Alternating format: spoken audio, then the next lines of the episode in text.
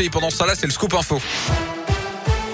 Et l'actu en Auvergne avec vous, Colin Cotte. Colin, bonjour. Bonjour Yannick, bonjour à tous. À la une de l'actualité, aujourd'hui, le drame humanitaire se confirme en Ukraine un mois jour pour jour après le début de l'invasion russe sur décision du président Vladimir Poutine. Selon les chiffres de l'UNICEF, ce matin, plus d'un enfant ukrainien sur deux a dû quitter son foyer depuis le début de l'invasion. Environ 10 millions d'Ukrainiens au total, dont 3 millions à l'étranger, selon les derniers chiffres des Nations Unies. C'est le plus important déplacement de population en temps de guerre en Europe depuis la Seconde Guerre mondiale.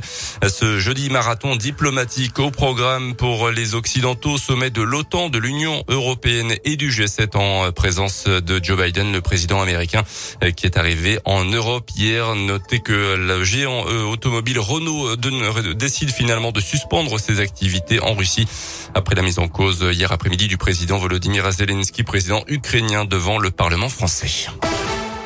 Dans le reste de l'actualité en Auvergne, trois mois de travaux à venir sur la ligne SNCF entre Clermont et le Puy-en-Velay à partir de lundi prochain. Il sera impossible de faire la liaison directe entre les deux villes. Arrêt obligatoire dans les deux sens de circulation à Brioude. Notez puisqu'on parle du train le week-end prochain, une grande marche du train dans la région, mobilisation régionale pour réclamer le retour de la liaison entre Boin-sur-Lignon dans la Loire et Thiers, un tronçon de 48 km abandonné depuis près de six ans maintenant sur la ligne entre Saint-Etienne et Clermont-Ferrand. Des rassemblements euh, sont prévus dès 11h samedi. Les marcheurs vont s'élancer en début d'après-midi, certains de tiers, d'autres de Boin-sur-Lignon pour se retrouver dimanche en début d'après-midi à Noir-et-Table où une chaîne humaine sera mise en place. Retrouvez le programme complet sur notre site internet radioscoop.com et l'application Radioscoop.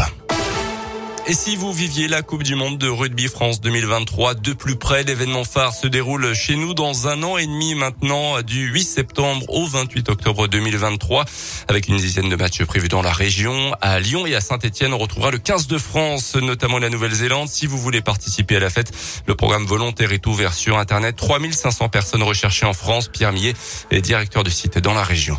Alors il y a surtout pas de profil type. On veut vraiment quelque chose de très inclusif. Donc euh, déjà une parité homme-femme, multigénérationnel. On peut être euh, personne en situation de handicap, bien sûr. On peut être volontaire. On peut avoir des missions adaptées. L'impératif, c'est la motivation, c'est le sourire, et c'est vraiment la volonté de vivre une expérience en équipe. Un volontaire qui ne parle pas anglais ne sera pas euh, mis sur la touche euh, sans aucune raison. D'expérience, on sait que les personnes qui ont participé à la Coupe du Monde de rugby 2007, à l'Euro 2016, euh, même à la Coupe du Monde 98, ils vont probablement postuler et leur expérience c'est la bienvenue.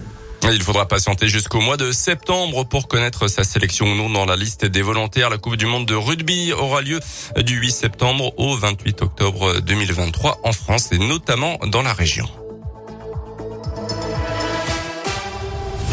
Parfait, merci.